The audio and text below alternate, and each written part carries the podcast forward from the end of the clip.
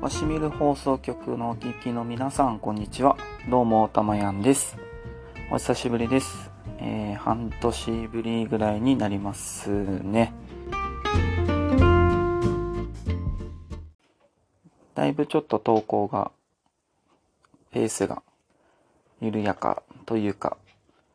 かなりスローペースな感じにはなりますが、まあそれまで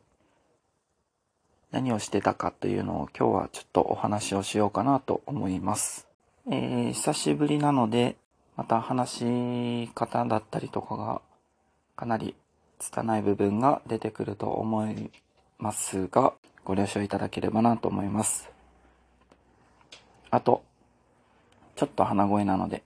すいません。それでは、えー、今回は、なぜ投稿がゆっくりなのかと、これまでの自分がやってきたこと、そしてこれからどうしていくかのちょっと3つについてお話をいたします。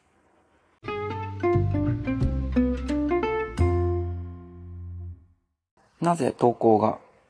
ゆっくりなのか。まあ、これは正直、ポッドキャストをやりたいという気持ちがあれど、一人でやるのはかなりハードルが高くて。かといって、二人でやりたいと思う相手が見つからなくて、すごい悶々としていました。じゃあ、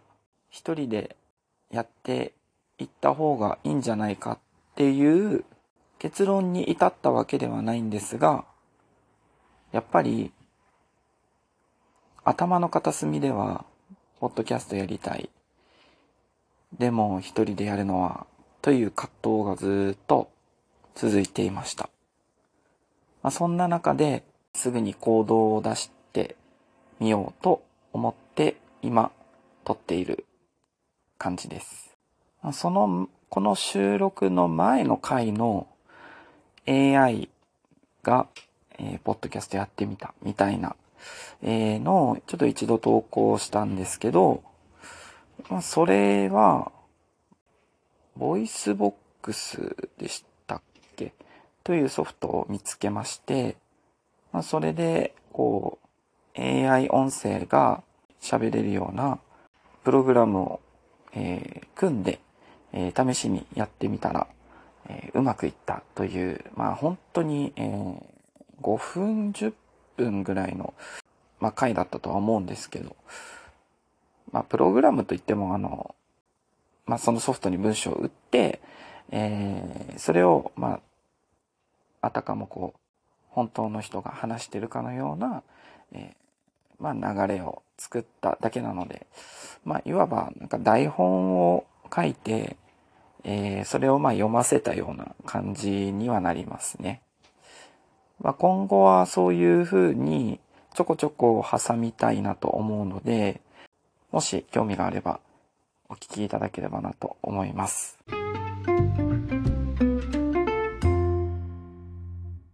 次の話はこれまででやってきたことなんですけど、えー正直自分は約半年前に10年続けてた、まあサラリーマン的な、えー仕事をですね、退職しまして、それまで約半年間は無職状態というか、まあ、ニート状態で、えー過ごしていました。で、晴れて、えっと、来月、次の新しい仕事、職場へ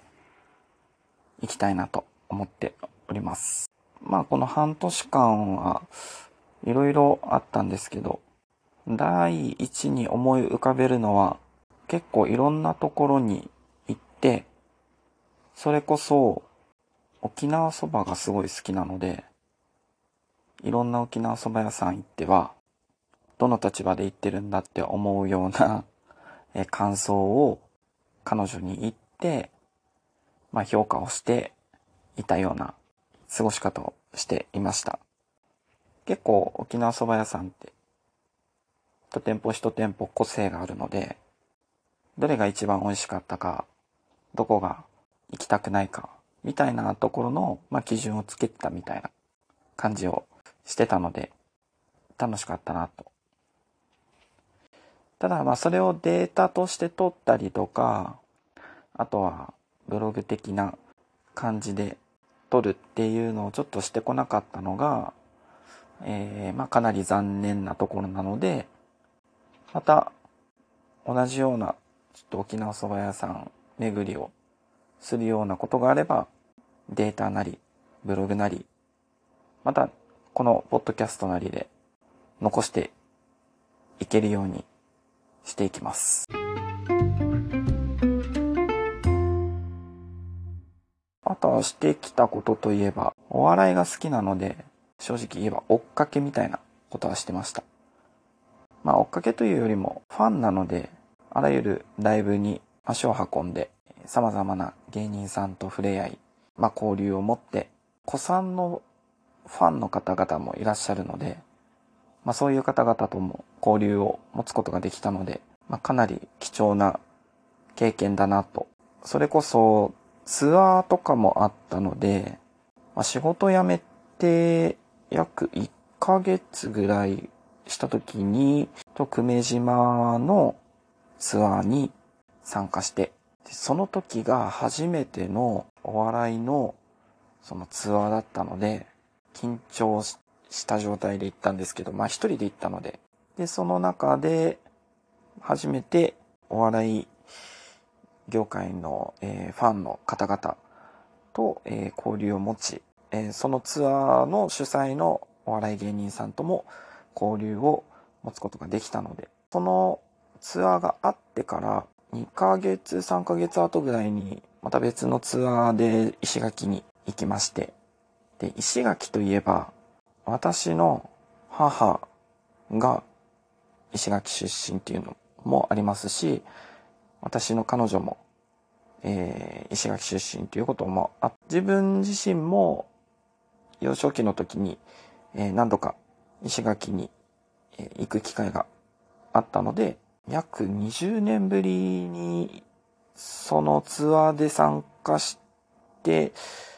20年ぶりに石垣に行ったっていう感じで、やっぱりあの当時の街並みと比べるとだいぶ変わっていて、ちょっとコロナまだ今と比べたらちょっとまだ厳しい時だったというか、まあピークよりはだいぶちょっと落ち着いた状態の時だったので、やっぱ観光客が非常に多くて、ライブ会場に向けてこうホテルからタクシーに乗ってライブ会場の方に向かったんですけど、タクシーの方が、まあ、地元石垣の方で、だいたい多分60代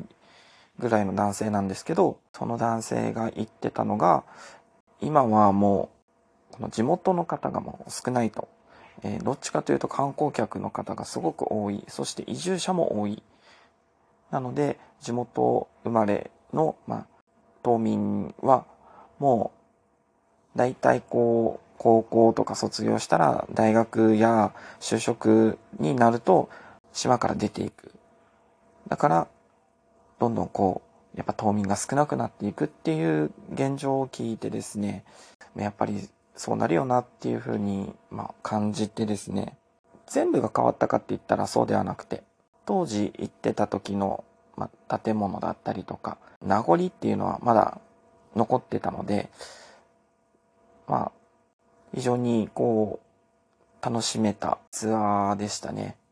まあ、それが一つあって、まあ、その後に、まあ、ライブがあって、久米島や、まあ、沖縄でやってたライブもちょこちょこ行ってたんで、まあ、その時に会ったあのファンの方々とですね、またこうツアーで一緒になりまして、一緒に楽しんで、ライブの後の打ち上げがですね、芸人さん交えての打ち上げだったので、ライブ後がだいたい9時ぐらい、夜の9時ぐらいだったんで、夜中の3時頃までもう飲んでですね、非常に、えー、楽しい時間を過ごせたなと。で、まあ、その後日は芸人さんによる石垣巡り、こう散策のような感じでですね、いろいろ、え、石垣のこの観光名所、例えば夕暮れなモールっていう商店街があるんですけど、えー、そこを巡ったりして、ファンの方々と一緒にいろいろ回ってきました。というのが、まあ、石垣のツアーでしたね。一泊二日だったんですけど、非常に濃い一泊二日だったなと思います。その後は、まあ、しばらくして、就職活動をそろそろしなきゃという、どっちかというと自分はこう、マイペースな性格なので、会社もいっぱいあるので、まあ、何をやりたいかというのをいろいろ考えながら、あらゆる企業様にアポを取り、書類を提出し、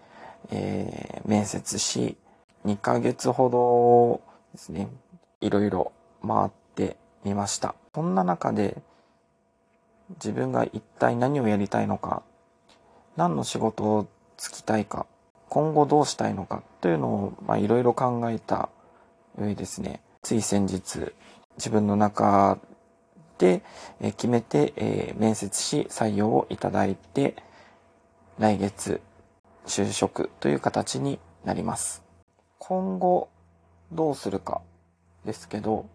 一つはやっぱりこのポッドキャストはやっていきたいです。そしてやっぱ定期的にやっていきたいので、まあ、まずは1ヶ月に1回だったりとか、まあ、1ヶ月に3回、次は週に1回というペースで、えー、やっていければいいかな。まあ、最終的には定着できるようにしていきたいなと考えてるので、まずは一人で話すのは今でもそうですけど、今でも自分で何を話してるか、何を話したかっていうのはもう覚えてないぐらいですが、ハードルが高いです、一人は。やっぱ聞く相手だったり、やっぱ返してくれる相手がいないと話せないんですよね。例えば、独り言を、自分は言わないんですけど、独り言を言って安心する方もいらっしゃるとは思うんですけど、私はどっちかというと、独り言は言わないので、もし、独り言を言うと多分虚しくなるんですよね。まあ、今でも独り言のようなので、ちょっと若干虚しいところはあるんですけど。まあ、それでも、ポッドキャストをやりたいっていう熱量はかなり高いので、そこは定着できるように、なんとか自分でいろいろ工夫していきたいですね。人と話す上でもすごく大事になってくるトーク力なので、そこを磨くためにも、このポッドキャストは続けていきたいなと思います。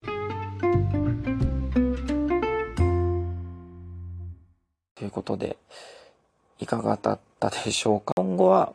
まあ、1ヶ月に1回、まあ、今収録してるのはもう夜中なので、また次の収録が、えー、いつになるのかはわかりませんが、とりあえず残しておこうと思ったので、今日は以上になります。また次の回まで、えー、いろいろ、まあ、ネタだったりとか、やってきたことだったりとかを日記風に収録していきたいなと